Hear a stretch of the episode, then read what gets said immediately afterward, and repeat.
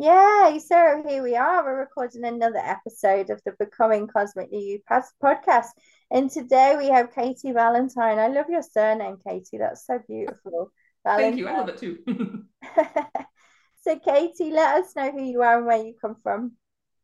So, hey everyone, uh, my name is Katy, and I am a coach and an entrepreneur, and I help business leader, uh, business leaders. I help entrepreneurs and leaders um, become Christo expansive in their journeys. And so I usually work with people who grew up in some kind of Christian tradition and they really, really love the words of Jesus. They may not be real enthused about some of the messages of the church, but they also want to expand and get to know other other spiritual realities that maybe have been closed off from them when they were in a church box. Yeah, so my my company is called Soul Forge Coaching. So I work with other beings, Bridget and Aphrodite, alongside Jesus and help people become who they're supposed to be. Wow, that's interesting. We never usually go down the Christian route, so this is really fascinating for me. Obviously, I'm always open to hearing other angles. So, what's your experience of working with people who come from a religion? Do you find that a lot of people are closed off to spirituality and that it um, limits them, or what's been your like experience, Katy? Yeah, and so in in my context, I'm a I'm American and I live in Ireland, so I kind of get it from all sides, right? Protestant, evangelicals, Catholics, spiritual but not religious. Like I work with a little bit of everyone.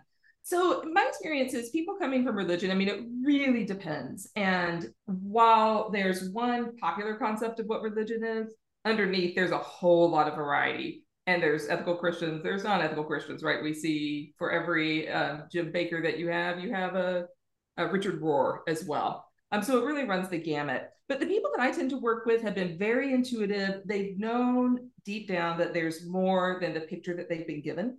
Mm. Um, and they know that Jesus is not um, exactly who others have told them Jesus is.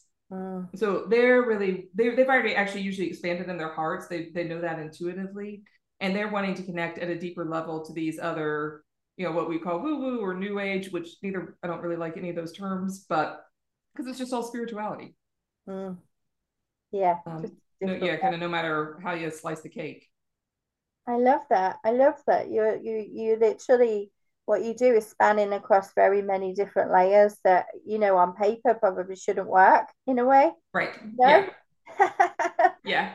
Yeah. Yeah so i mean i feel like i'm like i'm part of a um a movement a, a, a, a part of a cohort who are reclaiming the um, more ancient meanings mm-hmm. of what it is to follow jesus and that that can actually be really expansive because i think jesus was also really expansive. Mm definitely. And you said you work with, oh, was it Aphrodite? You said, Did I get yeah. yeah. Wow, and Jesus as well. Yes, shocked shocked the fire out of me. Um, I completed my shamanic practitioner training. I did that like the past year and and finished that about a couple of months ago. And in the middle of that of my shamanic training, I'm doing a journey, and um, Aphrodite appears. When I look back in my journal, I saw that she had been appearing on the periphery. Mm um, through several journeys. I had spent some time in Cyprus, which I just really loved. And she came forward and presented herself as like, I want to help you with your um, with your mission and with your coaching. And yeah, I'm, I'm also a New Testament scholar, and my my work when I was doing my dissertation was on First Corinthians, and of course she was the patron goddess of Corinth. Oh wow! And so when I look back, I see she's had this little thread all these years, and um, so I've yeah, it's, that that's actually fairly new. I mean, about a year old or so. Mm.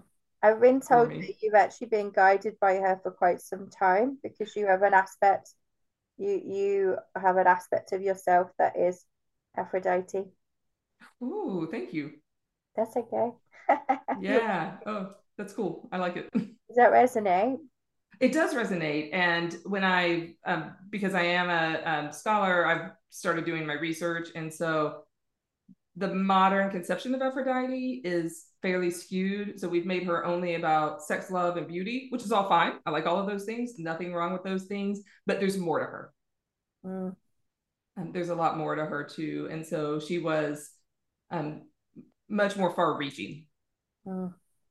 um, in the ancient world. And part of what I really liked about her that I found out when I was in Cyprus. Her her cult in Cyprus in the ancient world was a real mixture of East meets West. And so it was coming like the Greek or Greek conception of Aphrodite was there. But there's also a lot of influence of her with um, Ishtar, with Inanna, with Astarte, with these other Near Eastern gods, of whom ancient Jews and Christians would have been very familiar. Mm. Or the ancestors of who became Jews and Christians would have been very familiar. Mm. So it almost feels like my team is saying they put her into this box of being this beauty goddess because they knew what her power was. So it was almost yeah. like a disablement, right? In a way. Yeah, yes, she was a, a goddess, but to be known for beauty, God, uh, for beauty, looks, and love can be a little bit it's disabling kind of in a way when you're an expansive being yeah and it's a way for people it's a safe way right for people to start to get to know her mm and then find out the other depths. All right. So sometimes we have to present something on the surface to open people's minds while we have hidden depths beneath us. And that's how I feel she is too. Yeah, that's so beautiful. And and my team is saying like that's what your coaching is as well. I imagine that, you know, when we do this um metaphysical stuff, when we're connecting with these higher um frequency beings, you don't always go out there and tell people that's what you do, do you? Like otherwise, a lot of people would be put off. So I think on the surface level, you have to deal with the surface level problem, and then when they're your clients, you get to do everything with them. yes, exactly. Yes, we get to go like as deep as people want, um, which is lovely. And then the the spiritual world is there waiting, and they, you know, my experience is they don't have a lot of judgment. Christians are people coming from evangelical Christianity are used to like saying everything. They have to give their testimony. They have to witness. And this is all just modern nonsense really. Um, that, that's not what jesus was about at all. Um, but when we start doing this kind of work that's not always the best policy. Mm.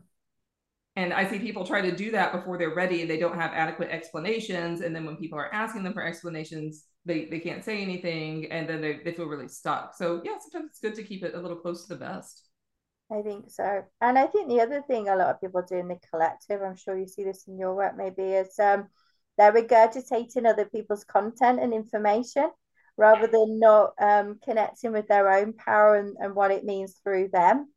Because, you know, we all have our own divine timelines and our own gifts. And so if we're just spending time learning what other people are doing, then it's a massive distraction, right?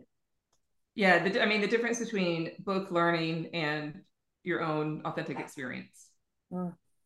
yeah a hundred percent a hundred percent and i love book learning so it's really easy for me to stay at that surface i have to make myself close the book and get to the authentic messages underneath. It you know as you're saying that it, it strikes me that the flip side is also true. I also see people who get a message but don't have any skill set in interpreting it. Uh, they they don't take the time to dig deeper because spirit communicates very efficiently. Uh, through short phrases, through symbols that we have to unpack. Uh, and sometimes that doesn't happen in one minute. Sometimes that takes a day. Sometimes it takes a week. Sometimes it takes a year. and so I had, I had someone um, in one of my groups who said, "Well, no, I got this message from Jesus that the moon is evil." And I was like, "Well, that's probably a symbolic message that we need to unpack. No, no, it means that the moon is evil. So, you know, can't do new moon rituals, full moon rituals. I was like, well, maybe the rituals aren't for you, and that's fine. But the message that the moon is evil, maybe we could nuance, you know, figure out what that means. So uh, it also uh. means living, you know, living with the ambiguity and being really comfortable with that. I think that's yeah. essential part of what it is to be spiritual. I think so. And I think that's quite scary for a lot of people because I think people have been programmed to be robotic, right? Get go to school, um, be programmed with words, and then get a job. Uh, well, go to university or whatnot, or go to study, and then go to get a job, and then, you know, and then and then retire, and then die. And I think people struggle with not with the ambiguity and, and not being clear, right? But I I really love waking up and just thinking, what am I going to do today, and then tuning into spirit and then them telling me and guiding me and i just i can't imagine my life now without spirit yeah um Yeah, the, the ambiguity is kind of where the fun is. If it was clear cut, it'd be really boring. Yeah. And we've seen a lot of chaotic energy coming in at the moment, you know, um, dragon energy, for example. I think a lot of people get freaked the fuck out with dragon energy, but actually it brings a lot of change and transformation. And people forget that often that that whirlwind, that chaos is actually really effective for transformation. Yeah. And you've got to embrace it, right? That's so funny about dragons. I just finished this really short group about finding um, to help people find soul guides through shamanic journeys, and all these dragons were showing up in people's uh, people's journeys. And of course, I, I didn't put it together until the end of the class that we were entering the year of the dragon mm. at the time. But you've been having you've been experiencing some dragon energy too. It sounds like. Oh yeah, for years. I mean, I've had yes. dragon guides for maybe six to seven years, but um, I think because the collective are becoming more aware of it now and people are speaking about it, it's giving them invitation to stay. So I'm seeing a lot more messages on social media where people are actually normal people are seeing dragons in the clouds and things. And I'm like, oh. oh my God, I've been seeing them for like ages. I'm glad that, you know, everybody's seeing the stuff that I I thought that it was only me looking up and seeing them. Oh, is that your dog? It's not my dog. It is my parents' dog who I'm keeping, and it's supposed to be sound asleep. Must be picking up on the dragon energy. Should I go shut uh, the door?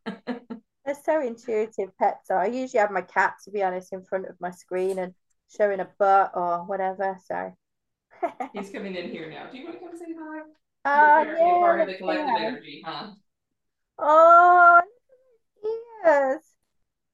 Just a little out of sorts because they my dad is in the hospital and then my mom is taking care of my dad, so I'm taking care of the dog. Oh, he's a bit lonely. A little bit, a little bit anxious, oh, but he's, I'll just hold him here. Sorry lonely. about that. He said he was a bit lonely. You'll have to give some healing to him. Yeah, you do some Reiki later. I know. So, what did you learn about? What have you learned about Aphrodite that you could share? Because I feel like you've got a really beautiful connection with the water as well. I don't know if anyone's yeah. told you that you. Yeah. Okay. Good yeah, yeah, I love water. The so for Aphrodite, um, part of well, part of what I like about her is her expansiveness. Um, she really can't be put in this box that we've tried to put her in. On Cyprus in particular, she was aniconic, and so we don't see a lot of visual depictions of her.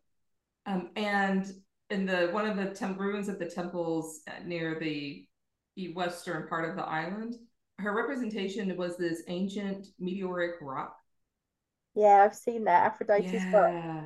Oh my gosh, it just emanates this energy. So like that was really cool. Um, really, really cool to see that. And so she's so extensive, we can't limit her to a depiction. Mm. Like she's in this in this really ancient representation, she's embodied in this um, rock, like deeply, deeply of the earth. Yeah. Yeah. And so that I love that. And she was also on Cyprus, uh, it was a bloodless cult. And so they didn't offer animal sacrifices to her. Oh, wow. It was all like first fruits. Yeah. Rocks and uh, rocks, flowers and fruits and water and grain.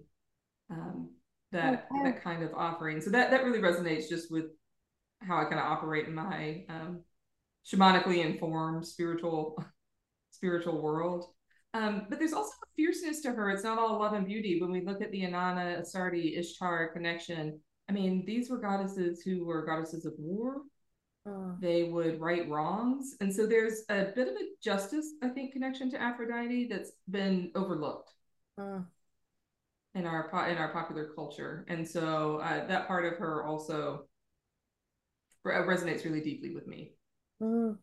And I think that's a really important point because I think when in the spiritual community, they feel like it's all about love and light, but actually, there's also a lot of going to war and dream space and and um, managing demonic energy and and you know all this and clearing your energy and being ready for anything and stepping into this chaotic energy sometimes and mastering that. And it's not just all this plastered love and light and looking good all the time. Yeah. there is some deeper work that goes on. So i love that about her.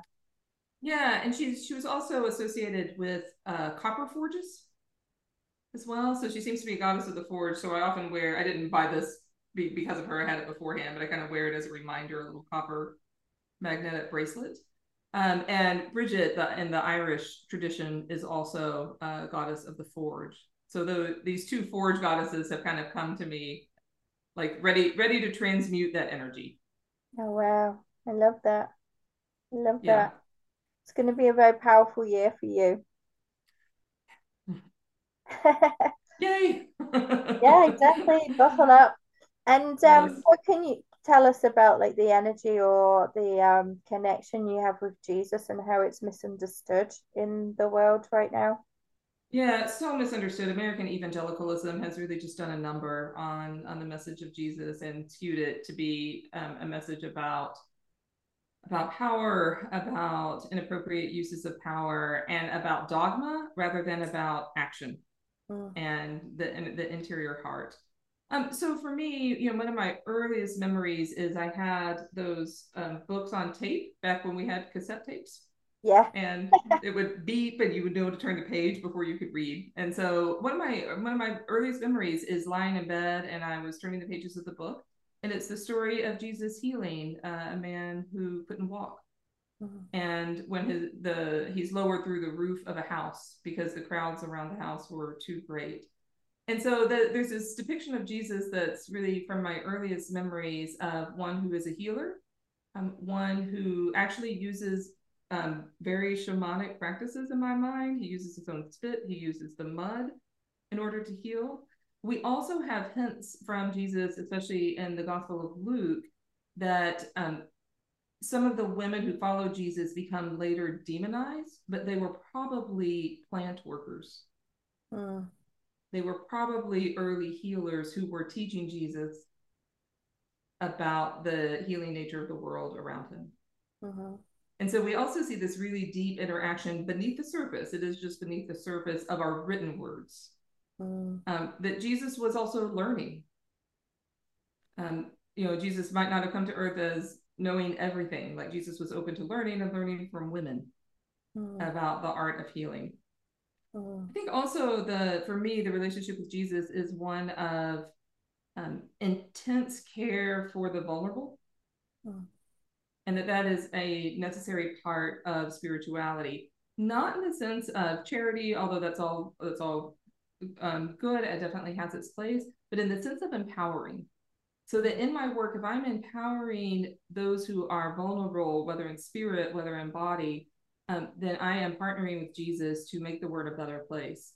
Mm-hmm. So the more that we are creating abundance, and I mean legit, um, legitimate abundance for um, those who have been traditionally underrepresented, for queer people, for women, um, for differently abled people, then we are we are doing the work that Jesus came here to do, and it's up to us to continue that.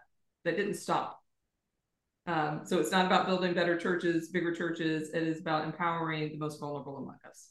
Mm, I agree. I think it's always been about that work. I think a lot of the church is about control, right? And um, one one of the things that really pisses me off is when people show up in my world and starting throwing um, quotes at me from the Bible, um, yeah. like almost like throwing holy water at me, like I'm satanic. Yes. yeah it happens more when I do Facebook adverts because you put your stuff out to everyone, you know, whereas in my community, I never get stuff like that because I filter heavily for the right people. But, right. Mm-hmm. you know, it's, it's, I think it leaves a nasty taste in, in people's mouths sometimes, doesn't it? Even the word Jesus or uh, religion, because most people have been used to someone uh, in their past or whatever shoving something down their throat relating to religion that's not resonant with them. Yeah and it's um to me it's the it's a it's a it's criminal actually to do that in the name of jesus because it is causing harm. Mm. it's causing harm. And so uh, especially as a i mean i'm a biblical scholar and i know when i see people just throw bible verses at someone you know i tell my community and my crowd but hey don't do that. It's it's not jesus like um first of all. Um, and then second, you're taking a verse wildly out of context and you're weaponizing it. Why would you do that? Yeah. Why would you weaponize something that's supposed to be sacred? If we're going to use single Bible verses out of context, at least use them for inspiration. Mm. use them to be inspiring, use them to be comforting, not to be a weapon. Um, and so, yeah, so that particular damage, um, for some people, it's too deep um, to restore any kind of credibility or legitimacy um, with church, with Jesus. And there's certainly great churches out there, right? Not every church is like that, but it's hard to see that through all of the the painful weaponization mm. of this kind of spirituality. But I think the really good news is the spirit of Christ is way more far reaching than a name or an identity. Like whatever this Jesus spirit is, this Christ spirit is, is present for people, whether no matter what we call it. Mm. Like that's like to me, that is not the important part. The important part is the message. Mm. And however, however we can perceive the message, then it's great. Um, you know, great for our building up humanity. Like Jesus came to to empower humanity. So however that happens is Jesus' work. Mm.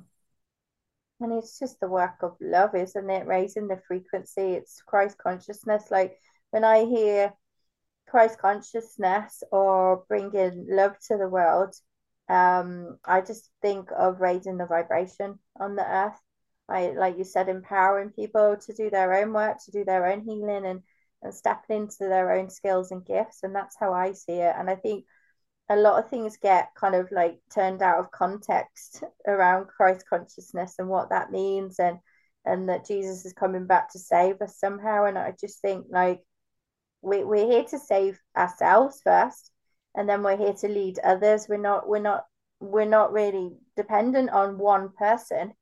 We have to take self responsibility and and that's that's something on us right? We have to lead first yeah and becoming um yeah becoming self-actualized. Like in my my reading of the gospels jesus assisted people in becoming self-actualized and in recognizing who who they actually are. And so how however that happens i'm really happy about it. Mm. oh your doggy's there bless him. His little heart is really like breaking a little bit. I can feel it. Bless him. Yeah, he's been just a little out of sorts. He's a good dog. yeah, he looks like a good dog. Just a little bit. Yeah, like you say, out of sorts. Oh, bless him. So, where can people find you, Katy, if they want to be in your energy and find out more about what you do? Yeah, so the easiest way is just my website, soulforgecoaching.org. From there, you'll find freebies and ways to connect. Um, those who love Facebook, if you're not anti Facebook, you can join the my Facebook group, which is called the Metaphysical Christian. So if you type that into the search bar, it'll come up right away. Beautiful. What we'll do, Kate, is we'll include these links in your um, bio of the um, podcast so people can really locate you easily. And um, what kind of messages or what message would you like to leave the people on? Um, what's kind of coming through the strongest right now for you? Yeah, I think what's coming through the strongest right now is uh, that that message of self actualization and self empowerment. Um, that we're all in this together, and to forget the labels. Mm. Forget the labels that have defined us, whether it's for something or against something. Um, and to be deeply, deeply present to spirit and to give that um, time to work in your life. Mm. We're so used to this happening, needing to happen within like 30 seconds. Mm. But actually, the real richness comes over the weeks, months, years mm. and to be really, really present to that ambiguity and to delight in it. Mm. To delight in that ambiguity because that's where you'll find the richness in life. Yeah, and enjoy the days off. My team was saying, you know, we, we really have to get used to surrendering and then sowing the seeds, picking the fruit, and then taking some time off in between. Like it's um it's crazy how many people are just pushing for things nowadays. Yeah, the this the sweetness of that time off um, is essential. And in fact, some of the uh, entrepreneur clients I work with, like, will write into their goals to take two days off a week. Mm. That's an, an essential goal, and that's where we find the um, that's where we water the seeds. Yeah. Yeah, the art of doing nothing. Yeah, it's uh, it takes practice though, right? It does. and we and we can't mass days off as like opportunity to get every chore done. Mm. It has to be legit, like do nothing time from uh from time to time. Yeah, do nothing and eat snacks. Yes. I love snacks. um, awesome. Thank you for that, Katy. I really love how you're bringing in such powerful beings and you're literally kind of like bringing together lots of different pieces that on paper would probably look a little bit bizarre, but I just love how you've created this so beautiful um, cohesion of, of bringing people through and and showing them that it's not just a case of having this or that. You can have everything that aligns with you, and I I love that how you're bringing all those pieces together. So that's so beautiful. Thank you. Yeah, called to do this really tricky thing in in life, but you know what can you do but say yes? you look they're saying you love you love a sadistic challenge so you were the one to hand up for that so well, I'll have a little chat between lives this next time around, but we'll see. yeah. Oh, bless you. Okay, cool. We'll um start recording now. We'll thank our readers and our listeners, and then we'll have a little chat.